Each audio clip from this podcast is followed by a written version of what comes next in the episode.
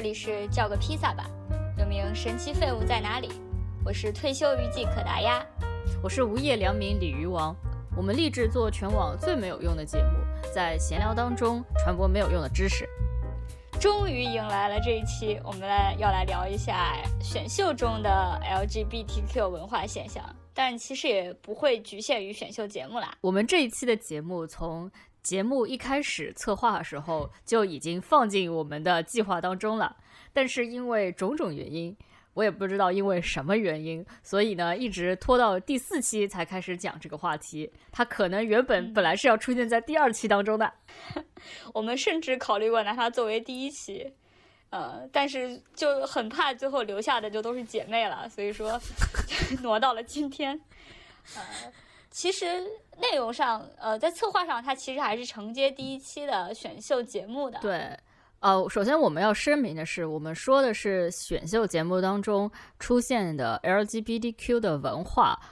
而不是说哪些选秀节目的选手是 LGBTQ，我们没有替任何艺人出柜的意思啊。嗯，对，除非他已经自己公开出柜过了。好的，我们要不要先解释一下 LGBTQ 这几个字？LGBT 还是比较好理解的，就是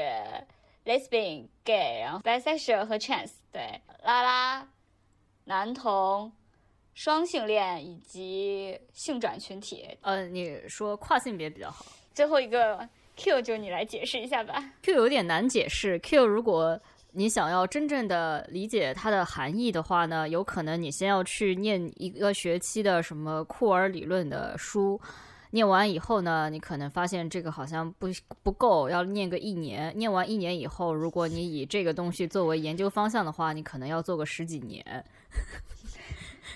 啊，我我我我我在这个地方简短的说一下，我讲清楚这个事情。简短的说一下，简短说一下，就是呃，酷儿呢，最早时候他们它是一个贬义词，是说这个人非常的奇怪，然后这个奇怪呢，就有点像是一种形容一个人是同性恋的那种。啊，这个人好奇怪啊，他娘娘腔。比如说，他这个人很 queer。当一个词汇本来贬义的词汇被很多人一直用，一直用，它的这个贬义的程度就被去掉了。去掉了以后呢，它有可能就变成了一个正面的词汇。那现在很多人说 queer 的时候，它其实还是以。它来包含所有的 LGBT，比如说，它会把这个 queer 当做一个 umbrella，一个伞。这个伞下面呢有 LGBTIA，I 就是 intersexual，A 就是 asexual，intersexual 是我其实我也不知道该怎么解释比较好。有两套性别的人群，asexual 呢是说呃无性恋。到后来你也可以看出说，所有的只要你的性取向和性偏好。是和主流的异性恋不一样的人，他们都可以称为 queer。所以，即便你是异性恋，你也可以是 queer。比方说，你是异性恋，但是你是 BDSM 的爱好者，你只有在那种情况下才可以被唤起你的欲望，那你就是一个 queer。或者是也有现在网上。很多女生也会写说，她跟她男朋友的关系属于，我忘了是说第四种还是第三种类型。那个类型就是女生用工具走男生后庭的那种性爱模式。哎呦天哪，我们这节目能不能播？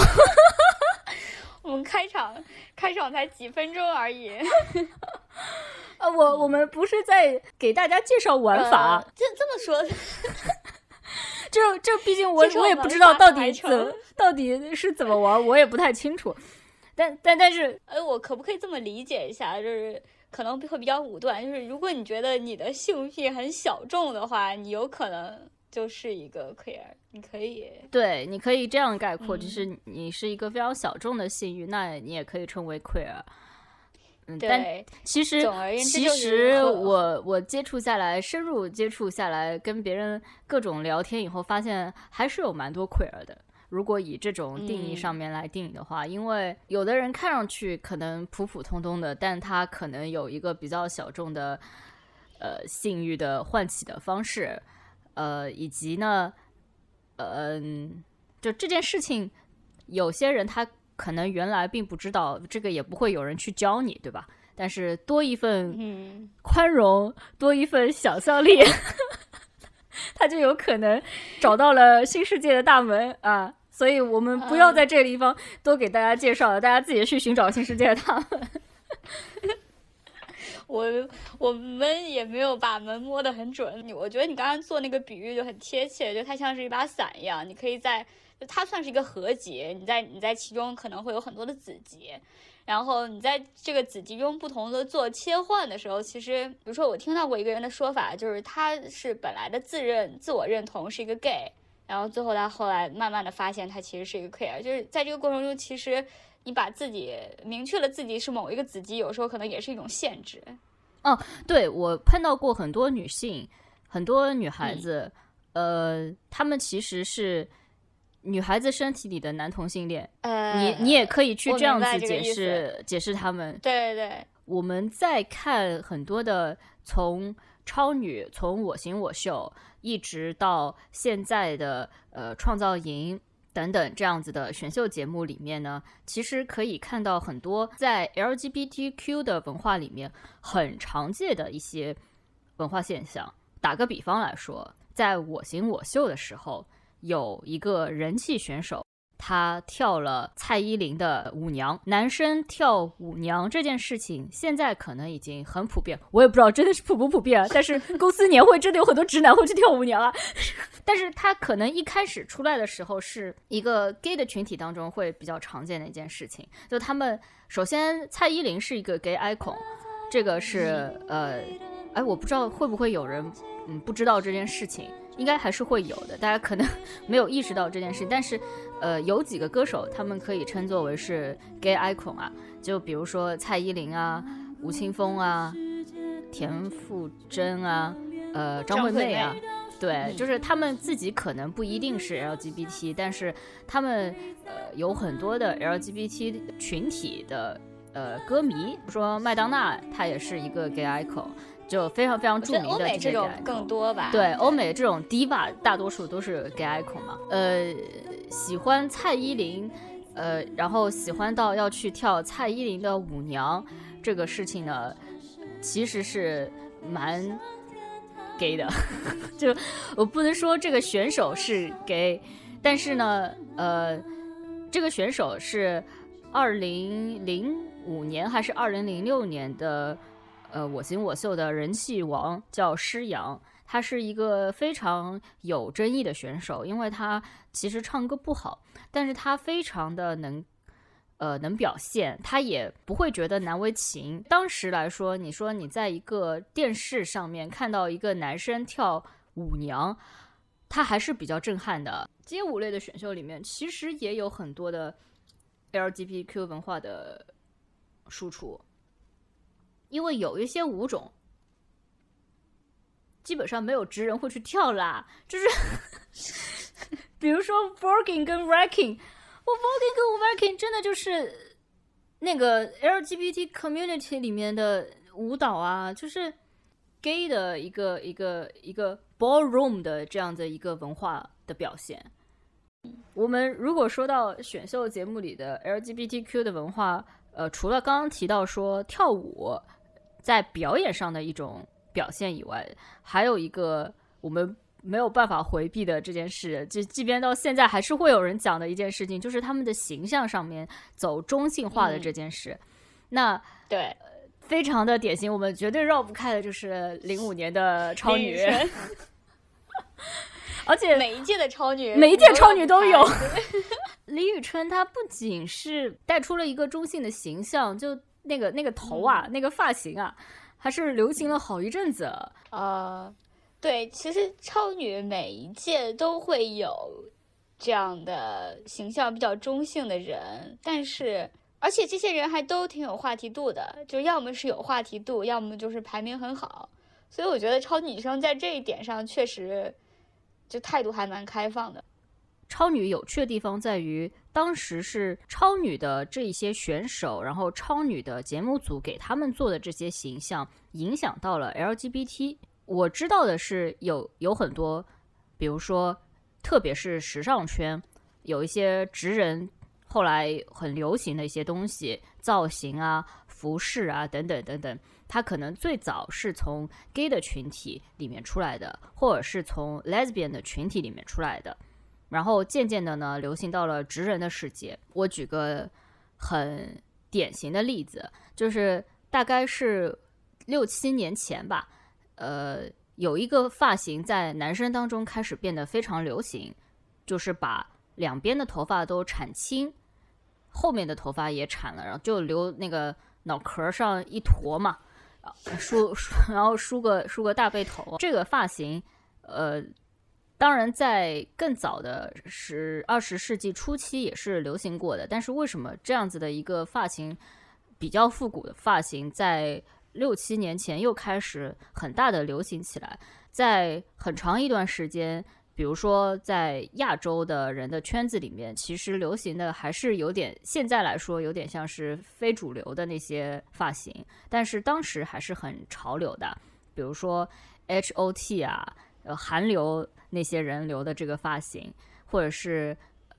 日本的偶像团男性偶像团体留的那种发型，都是有刘海的，然后碎碎的头发，对吧？但是从什么时候开始，我们发现其实变掉了。现在的，比如说韩星，他们都呃流行梳把额头露出来的发型，啊，有一阵子呢，大家都去男生都去梳那种两边是铲青的那种发型，对吧？我一个学习性别研究的同学，当时跟我普及了一个知识，他说，但我不知我没有去确证过，因为这我也没有办法去确认它到底是不是真的，他就跟我说呢。这个发型其实叫柏林剃头，最早呢是在柏林的 T 的当中们开始流行起来的。我不知道这个是真是假，但是很好的代表了一种情况吧。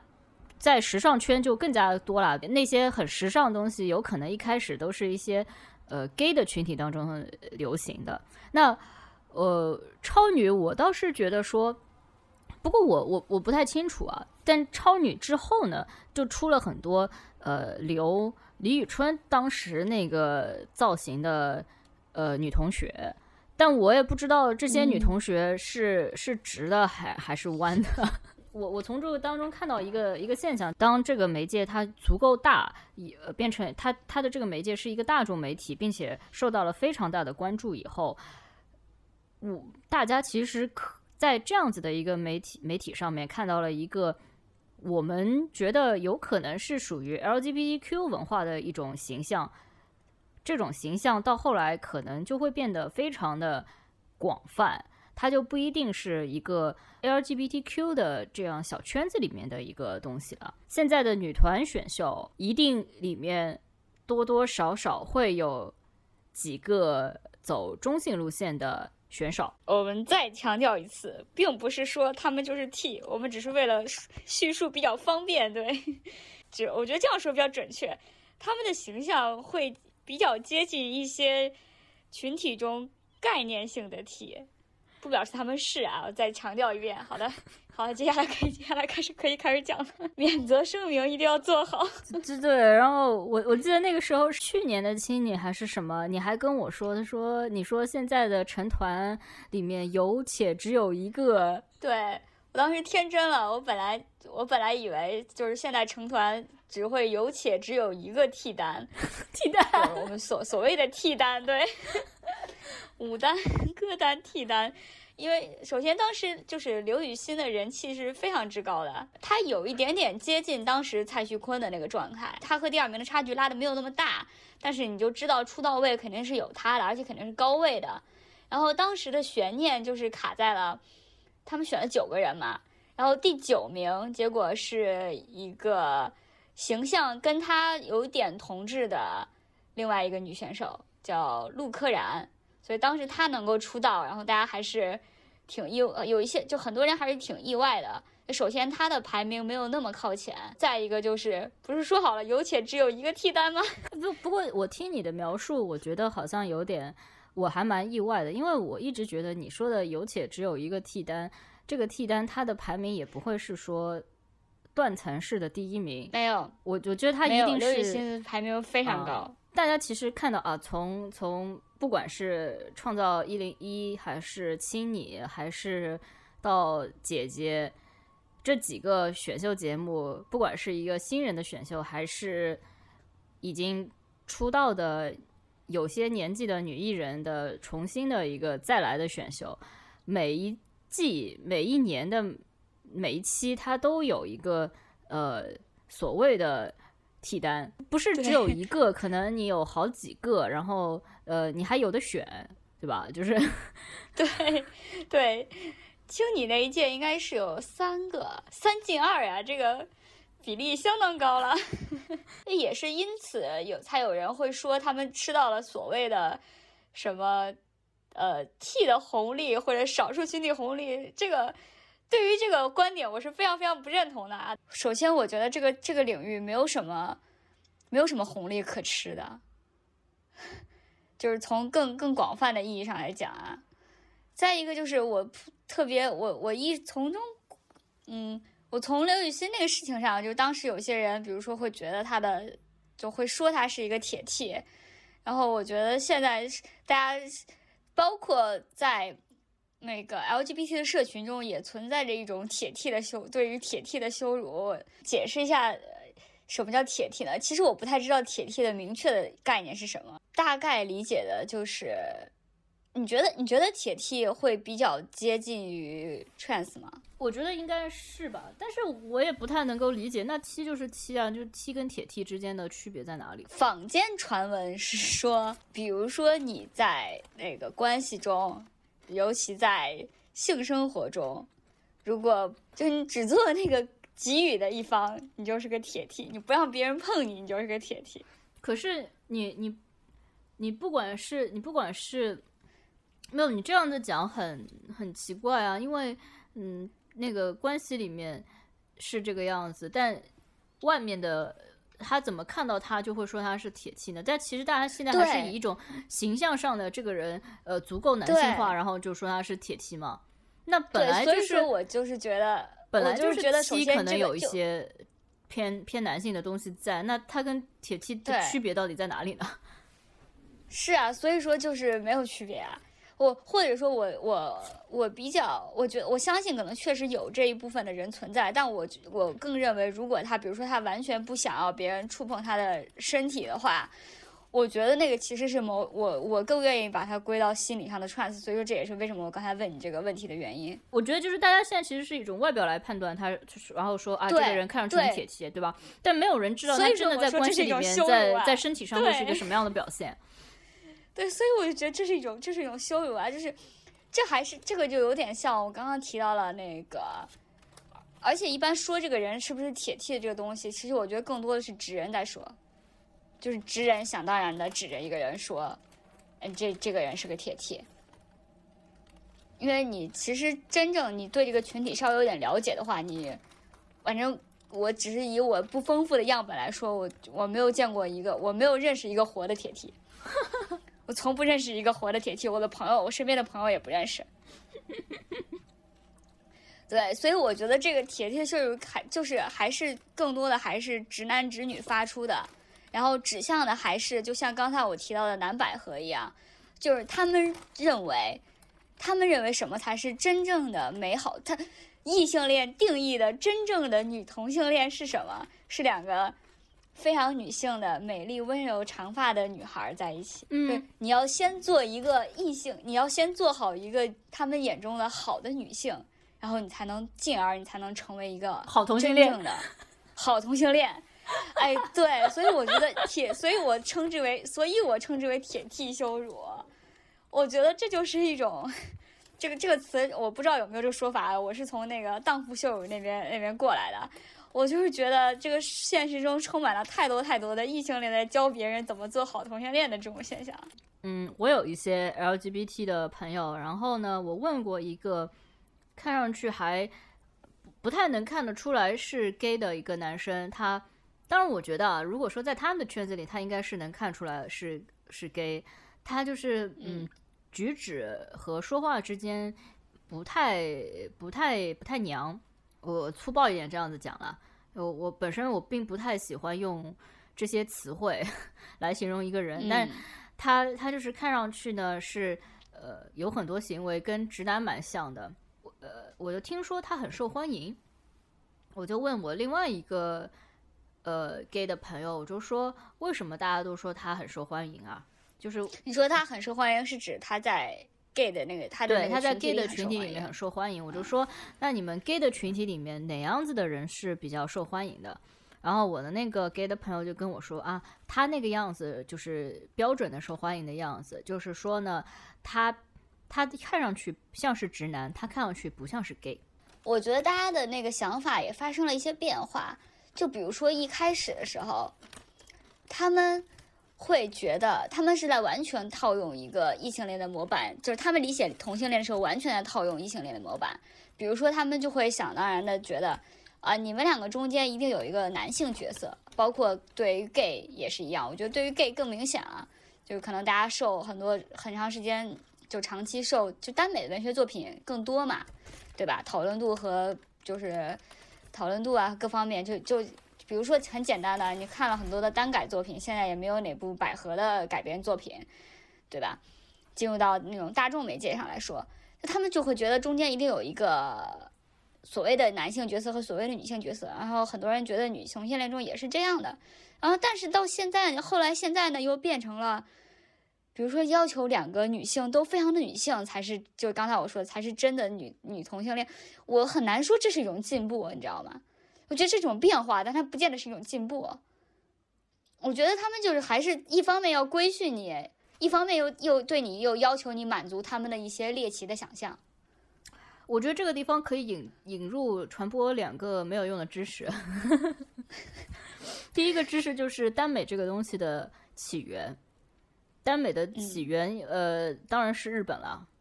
呃，其实并不是，原来并不是漫画，是指耽美的小说。然后那个小说的作者呢很有名，就叫森茉莉。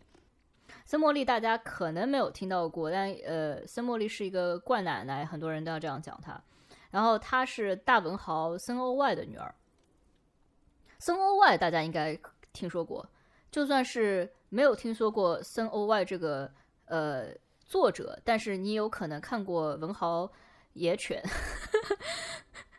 文豪野犬，文豪野犬是一本日本漫画，然后里面所有的角色都是以日本的文豪的名字来命名的，其中有一个角色是森欧外。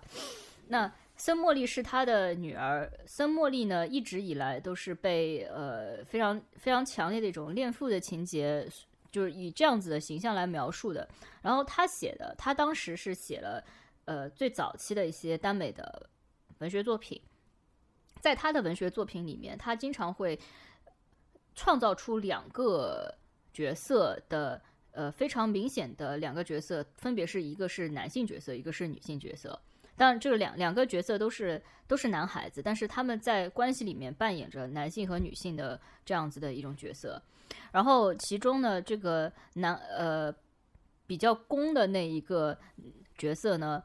呃有一些是什么贵族啊，然后是呃很帅气啊，或者是从法国回来的等等。然后另外一个比较弱的那个角色，就是真的会很阴柔，或者是他。呃，性格上很阴柔，或者是身体不好等等，就是那种校园男校美少年的恋爱这一个模板，这一个模式是从他这个地方建立的。那很能理解为什么后来的 BL 漫画里面出现的形象都是那个样子的。嗯，既然大家直人世界里面，其实你有可能你并没有很多。发现身边是有一些同性恋的朋友，所以你有可能对于这个东西的接触就是从这些漫画，就是从这些讯息当中来的。而这些讯息的创作者本身是一个异性恋，所以我觉得这个是这是很好理解的一件事情，就是这样子的一个模式。呃，这从从社会学的角度来说。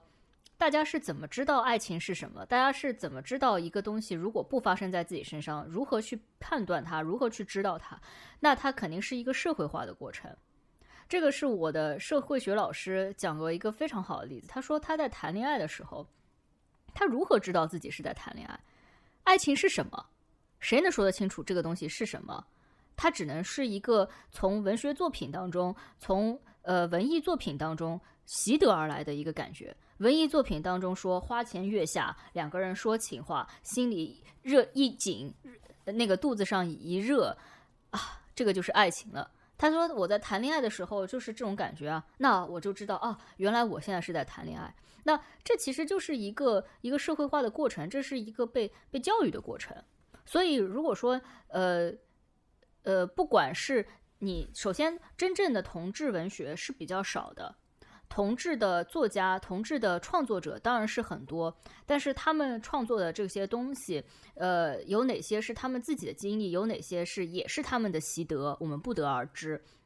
其次，当他们在小的时候，他们没有一个可以呃关照到自己的身份的文艺作品的时候，他们就会从异性恋的文艺作品，或者是这些异性恋写的同性的文艺作品当中去找到自己的位置。那这个就是一个不断的循环，他们，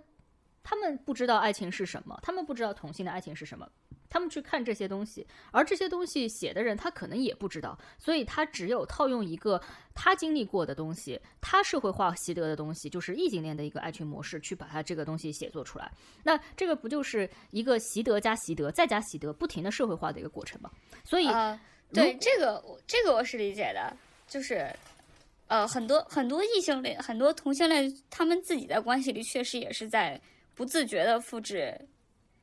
异性恋的那个关系模式。对，但是这这个就是回到一个很很经常会被问的一个问题，一个性别研究库尔理论当中会被问的一个问题，就是同性恋是不是在模仿异性恋？对，是不是在模仿异性恋？呃，一个没有用的小知识啊。大家知道有一个库尔理论理论的库尔理论学家，一个非常著名的学者叫朱迪特·巴特勒。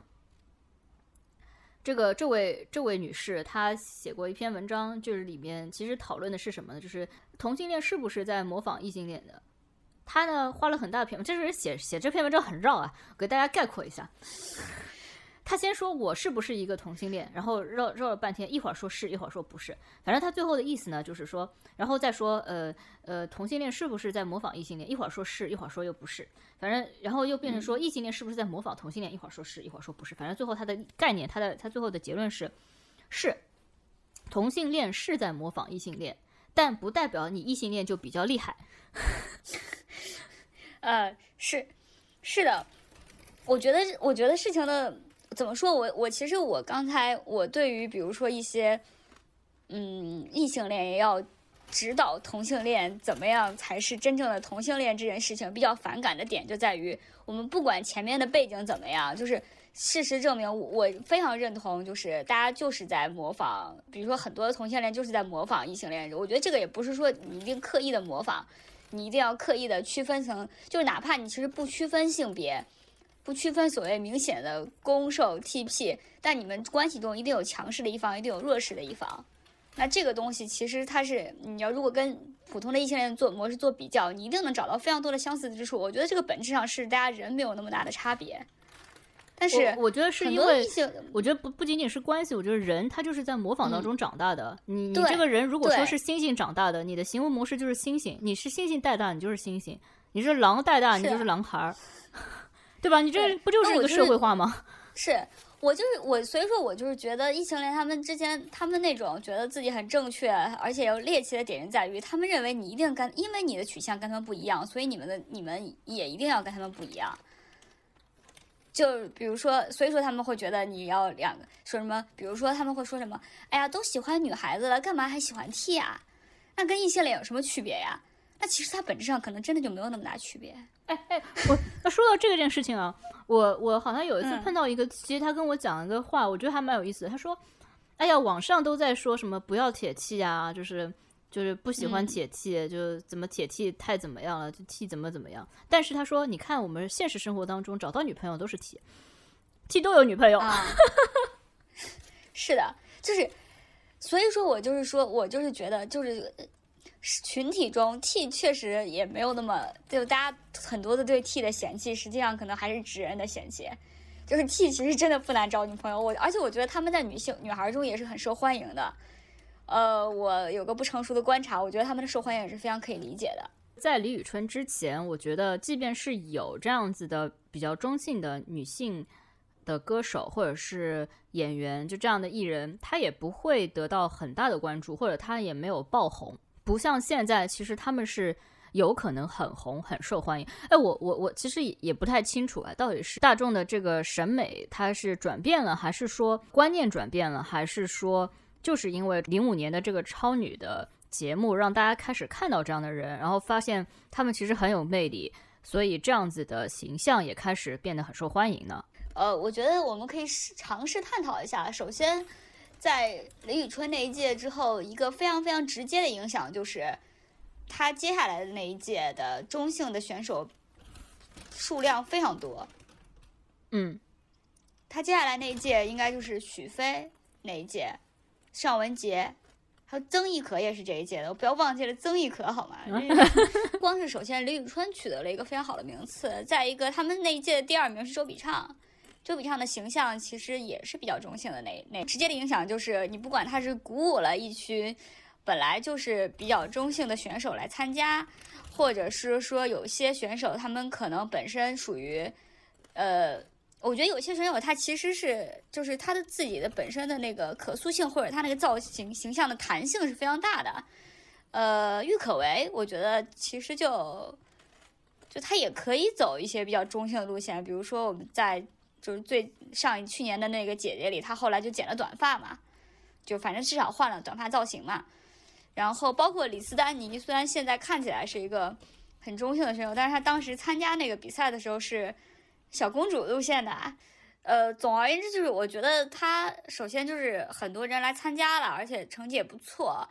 或者也有可能很多人他本身就是有一个弹性的空间的话，他可能会有可能会出现那种为了取得更好的名次，然后往那方面打造。我觉得这个，我觉得这个也是有可能的。但是你要说接下来是不是，就到底是因为因为有这些人出现，所以大家才。会那么喜欢他们，还是还是反过来？我觉得很难讲。但是我觉得有一个还有一个问题就是，女团和选个人，我觉得确实有一些差异。我觉得选女团这个事情确实很微妙。嗯，而且我觉得那个女团有可能，呃，女团当中有一个这样的形象，也有可能是从呃韩国的那个那个女团开始的，写成韩数不知道读作什么的那个团。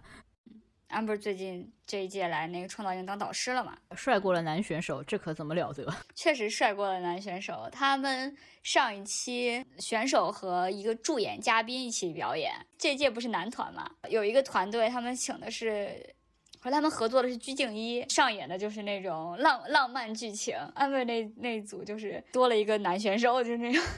那我觉得跟大家对于一个。女性应该是以什么样子的形象出现？这样子观念的转变可能也有关系，因为以前可能就是大家喜欢要么是小公主啊、小魔女啊、温婉的类型，大家对于女性的想象可能是那个样子。然后当时的女艺人很多其实也是那个样子，即便从今天看来，分明就是一个女汉子的，比如说田震跟那英好了，当时也是出他们也是出一些非常。温柔的情歌而红的，可能后来也多少有一点厌倦了吧。张口举的这些人呐，真的是田震，年纪有点大，不好意思啊。哎，谢谢谢谢。呃，我刚刚提到的这个施洋在里面跳舞娘这件事情，其实呢，呃，不仅仅是导致了我们现在年会的时候，有时候要看 男同事穿百褶裙跳女团舞，其实也也后来我觉得影响到了一些男团的舞蹈。以前的男团的舞蹈，或者是以前的劲歌热舞型的男艺人，比如说郭富城，他们跳的那个舞吧，是 我为什么这么老？就是，这没办法，没办法，一一 随手一 随口一举例，就是二三十年前的事情。我我这个地方，我们到时候要应该来一段音乐。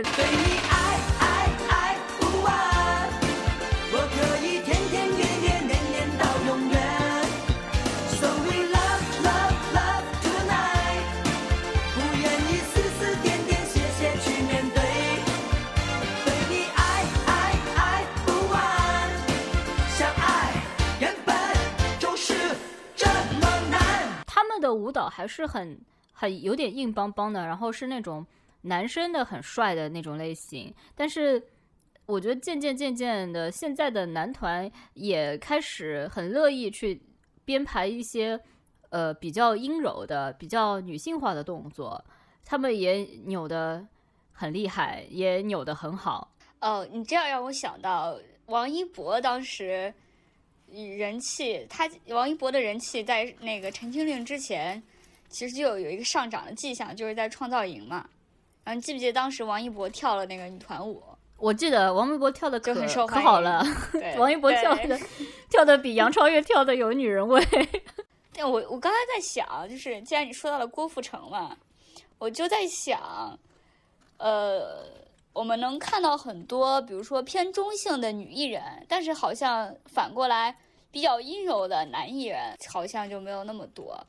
然后你刚刚说郭富城的时候，想到了就是除了这张国荣，就是肯定是张国荣算一个，但是除了张国荣之外，好像就再没有谁了。我觉得这样讲了，阴柔的男性可能比就是中性的也比较阳刚的女性这样子的艺人更多，多得多得多，而且出现的更早，可以追溯到七十年代吧。华丽摇滚的时候，嗯，大卫鲍伊不就是开始化妆吗？是的，对吧？那个摇滚乐手都踩着高跟鞋、化妆、留着长头发，然后到了嗯。九十年代，这股风潮就是在日本也很红啊，就是视觉嗯系嘛、对。X Japan 就是那个样子，对不对？然后虽然他们歌声还是非常的阳刚，但是你知道他们其实是一个跟我们可看到的那种阳刚的男艺人不同呢，他们是有很大的阴性的成分在里面的。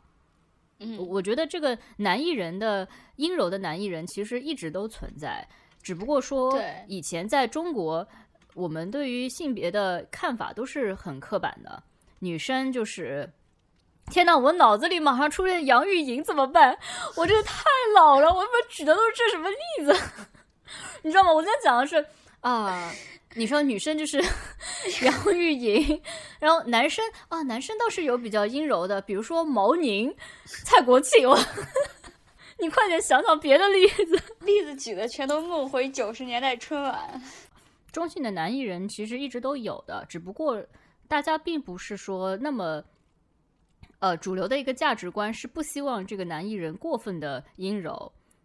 然后这个男艺人他其实是很受欢迎，因为她的阴柔，因为她的英俊，因为她的漂亮，其实很受欢迎。但是大家又不希望说真的把她看作一个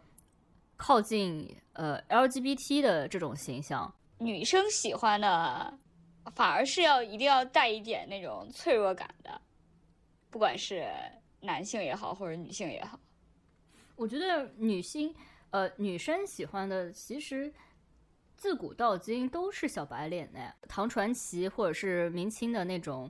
话本小说里面，所那种长得他们女鬼看上的都是书生，从来没有一个武嗯将成为 这些故事的主角。然后包括一些唱的戏本啊，那些唱的折子里面啊，就大多数讲的这个漂亮的一个男性，一个呃好看的一个帅哥，古代的对于帅哥的形容都是肤白，然后他的那个呃胡须啊，他的他的头发，他的鬓角啊是有的，但是不是那种乱糟糟的，对吧？就是是那种嗯干干净净的、整整整齐的，然后有有这么几缕头发在鬓角这种感觉。就他们其实一直以来，我觉得喜欢的都是小白脸，就是对于硬汉的这种审美反而是比较比较现代的吧。呃，我觉得对于硬汉的审美，可能是一种，呃，怎么说呢？就是当代的一种，它有可能是一个文化上面的东西，就是它是一个文化塑造。呃，比如说大家因为比较这两年大家会更加的追求健美，就是你的身材很好的话，证明你这个人有呃一定的就是生生活很规律，而且你有一定的时间和精力可以投入其中，然后让你铸就这样身材，就是肌肉背后都是钱呀，对不对？它其实可能是一种后天的那个后天，就是文文化上塑造出来的一种审美，或者文化和经济共同作用的塑造出来的审美。然后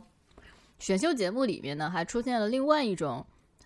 其实是在打擦边球，但属于 LGBTQ 文化的一个东西，就是磕 CP，组 CP 磕 CP，带领大家看 CP。哎，这个已经现在已经不局，早就不局限于选秀节目了。但是选秀节目就是选秀节目里面一定有 CP 啊。首先，我们要确定一件事情，就是说 CP 这个东西，它不一定是 LGBTQ 里面的 CP。我觉得《我行我秀》当时好像还有异性恋的 CP，就大家喜欢把人凑成对儿。但是因为后来的选秀节目基本上是按照男生一年、女生一年，就不太会有男生女生都有的情况，所以呢，对后来的选秀节目，大多数大家看到是组的同性 CP，《加油好男儿》里面也有非常早期的 CP。哦，《加油好男儿》太多了。对 我印象非常深刻就是波波组合，因为我当时有一个同学，他非常喜欢波波组合。而我那个同学她是个腐女，哎，我觉得你要跟大家讲一下波波组合这里面是两个人是谁？我觉得 大家不见得知道。波波组合里面是井柏然和付辛博，嗯，井柏然，井柏然都知道，对。付辛博，然后付辛博，付辛博最新的动向是他马上要演一部耽改剧，你知道这个事情吗？我不知道这个事情，对，是跟井柏然演吗？就是这个。我觉得，我主要觉得我们的我们的听众真的很有可能都不知道井柏然是怎样入行的。虽然听了我们第一期节目的话，应该会知道，但当时他他通过那个《加油好男儿》出道之后，当时和付辛博一起组成了波波组合。然后他们他们有一首歌还蛮红的，叫《光荣》，这个当时很多学校在放，可能因为他特别正能量，我们学校就放了很久。你会在课间，然后中间课间操的时候，就就听到这首歌。而且我我觉得波波组合看上去真的很有爱啊，他们两个。总而言之呢，就是这两个人后来人气差距就非常大了嘛，以至于现在很多人可能已经不知道付辛博了。然后，但是付辛博去年参加了那个《追光吧哥哥》，就是一档。一个非常明显的跟风浪姐的一个策划节目，但是接下来他的一个，我觉得也可能可能是他职业上最好的一个机会，就是他要参演耽改剧。付辛博已经结婚了，你没有得到内娱 CP 粉的一个精髓，我不同意他们的这个思维，因为这个思维背后是一种恐同的思维。但是内娱的粉丝就是这样子的，磕 CP 可以，但是不要上升到真人，或者是你可以说他们真人怎么怎么样。但是，呃，呃，你你就是他们怎么怎么样，是他们在这个当中营业的样子，但他们真人一定不可以是 gay。我觉得一方面是恐同吧，再一方面这是一种，我觉得这是一种对于主流文化的一种谄媚。它不光局限在性别层面，比如说你如果你是同性恋，那对这个事情对于我哥哥来说的，我对于哥哥的事业是不好的。可能会给我哥哥带来很多的争议和不良的影响，所以说我哥哥一定要是各个方面都是一个符合主流的那个核心价值观的一个积极向上的青年。所以呢，我哥哥呢不光就是首先他一定是一个直男，然后但他是一个直男，且他还不能有女朋友，对不对？然后他是个直男，他不能有女朋友，他不能谈恋爱，然后呢，他还要经常爱做慈善。然后他又爱读书，对不对？喜欢看诺贝尔数学呃诺贝尔数学奖的 得主的作品，呃，他整本身上就是我要赢啊，而且要要爱国，政治上面不能有任何的瑕疵，对该站出来的时候必须要站出来，一点都不能少，然后该解约的时候必须要解约，对吧？这种事情就是这种这些，我觉得整个是捆绑在一起的。然后取向只不过是其中的一个切面而已。炒 CP 这个事情，从炒 CP 这个事情，并不是我们这里自然生长出来的，也不是我们这里独有的。它其实，在日韩的偶像团体当中非常的常见。我先这边提一点，就是我觉得有时候大家一定要，比如说磕 CP，磕 CP 一定要磕到这两个人是在恋爱关系。我觉得这个其实是一个挺狭隘的事情，眼中好像一个感情的更高级。就是一定是爱情，我觉得不是这样的。我觉得人这关系是很复杂的，你可能会觉得他们俩非常的亲密，你觉得你觉得超出了你所理解的友谊范畴或者什么兄弟情范畴，但是不一定不一定这两个人就是爱情。但是大家就爱磕这个，那这个这个这些不是不是今天要探讨的主题，所以我们今天就先这个暂且不表。不过国内的粉丝就是他，我觉得他们一方面他们在磕这个，然后一方面他们又一定要把我的呃，就是一定要非常的一边一边维护着那个偶像的这个东西，就是有时候哪怕他们的偶像爱豆做了一些暧昧的表达，他们一边磕这个，然后一边也要维护起来。说他们绝对，他们绝对是直的，他们没有这个意思。他们方面，比如说你做了一些事情，他们要帮你包装起来，然后他们还同时还监督着你，让你不要不要触碰到任何一个雷区里去。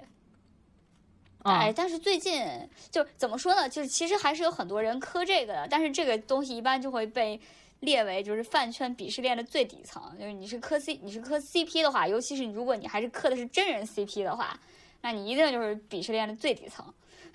从镇魂开始就找到了一个财富密码。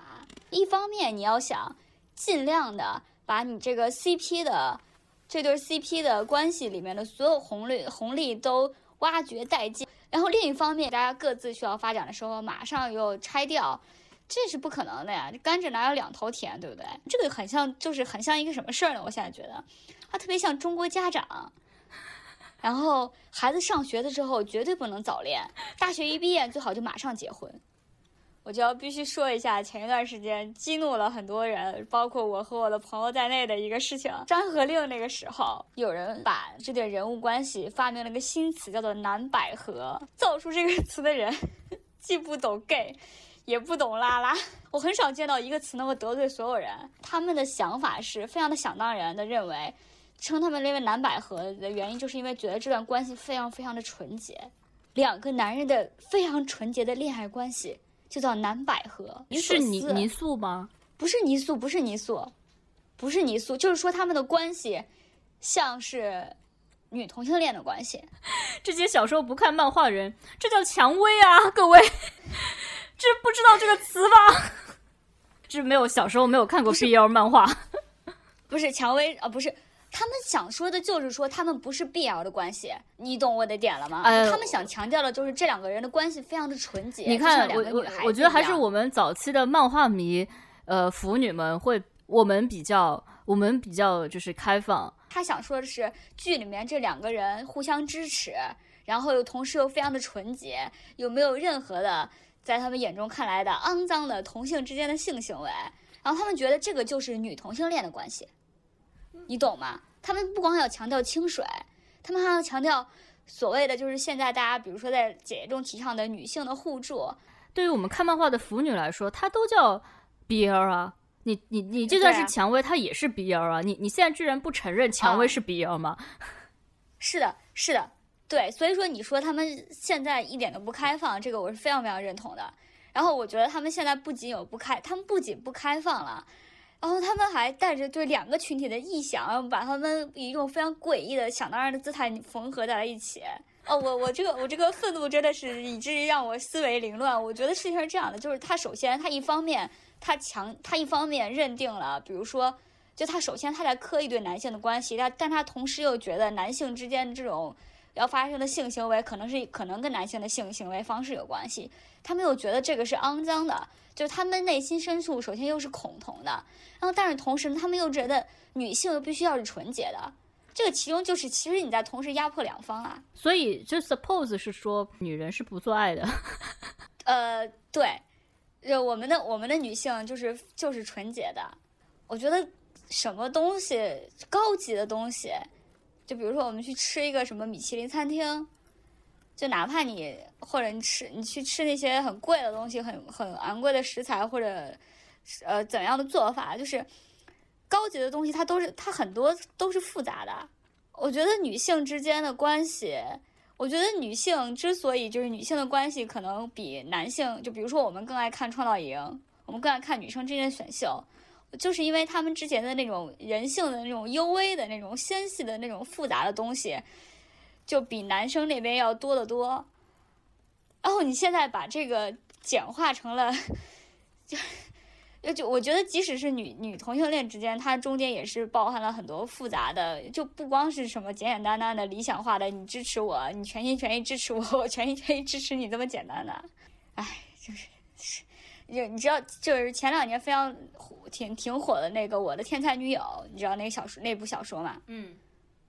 它里面就是描述了一对非常复杂的女性的友情嘛。然后那个友情就是绝对不是互相支持那么简单，他们中间饱含了嫉妒，然后以及很多很负面的情绪。我还记得我觉得得这个才是很有意思的，对，这才是有意思的地方啊。这个这个有意思的地方，其实，在男性之间也是会发生的，只不过大家对于男性的很多理解，以及在对于男性的很多描述上，发生了很大的一种保留。因为他们可能觉得男人不应该有这个样子，这不管是对于男性还是女性，都是一种压迫。就我们就不是说女生这边就一定会有什么撕逼啊、宫斗啊，不是这些的。就女就是他们就确实就是更嗯，就是更细腻一些，你能看到的就是就是他那个维度会更多一些。嗯但我觉得，如果选秀的选手都是田震跟那英，可能维度也没有那么多吧。对不要再 Q 这两个两位歌坛元老了。风雨彩虹，铿锵玫瑰，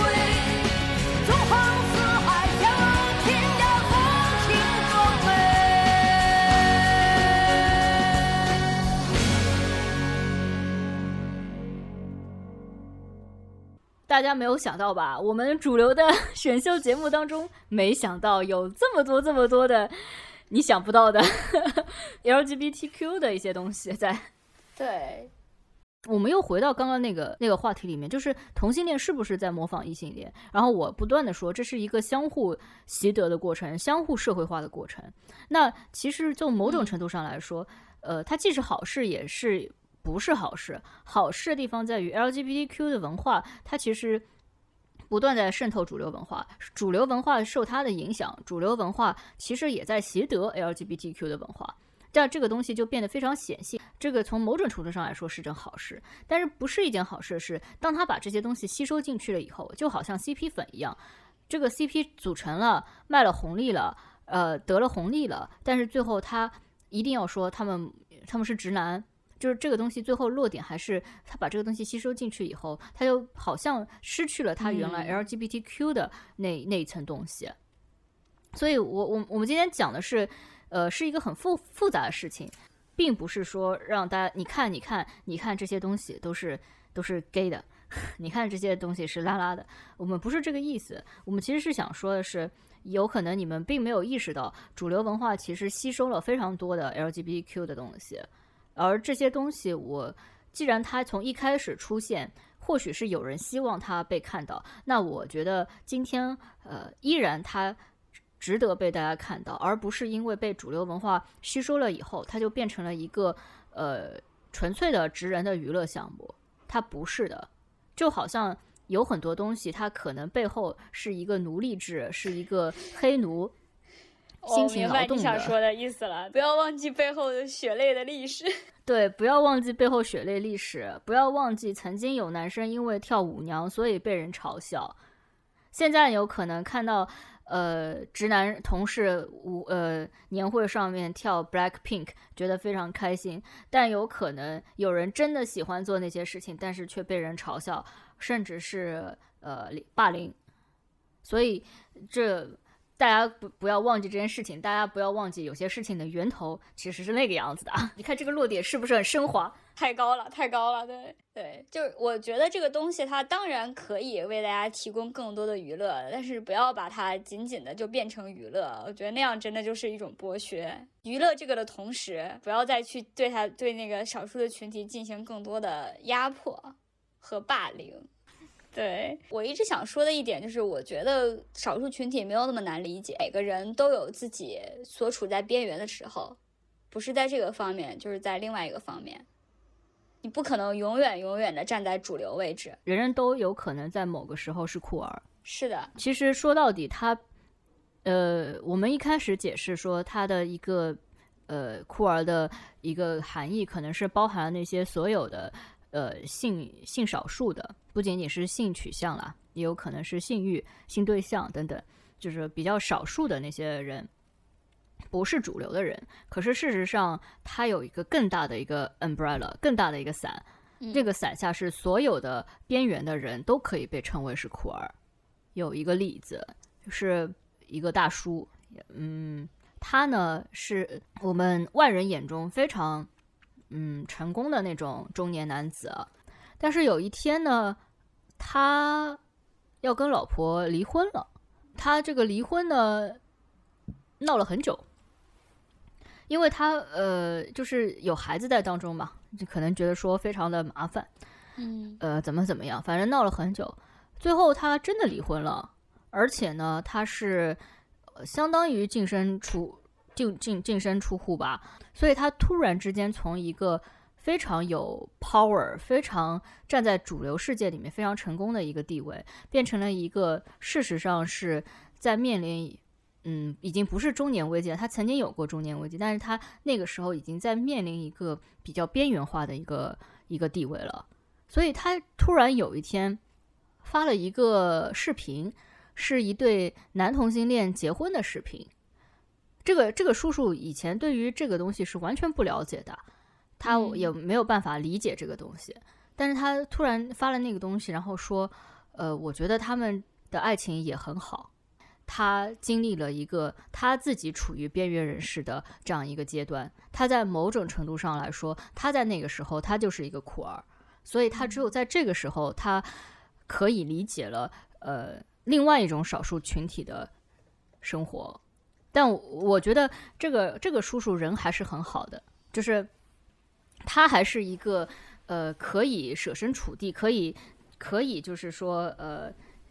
以自己的情感去感受别人，是一个有同理心的人，可以把这个东西移情到另外一件事情上的人。呃，有可能很多人他即便是到了他的这个阶段，他也没有办法去理解这个，他只能最多理解一个什么被老婆孩子抛弃的中年男人之类的这样的一个身份，但是他可能没有办法去理解呃一对 gay couple 他们结婚这件事情。嗯，所以，呃，我举这个例子，只是想说，大家有可能每个人都经历过，已经经历过那样子的一个边缘的状态。人嘛，总要总会有一个时候会经历孤独啊，对，哎，不负所望啊，这个节目啊，就是太没有用。大家听我们说了这么多，其实有没有发现一件有用的事情也没有？我们又一次做到了，我们在全网最没有用的道路上又进了一步。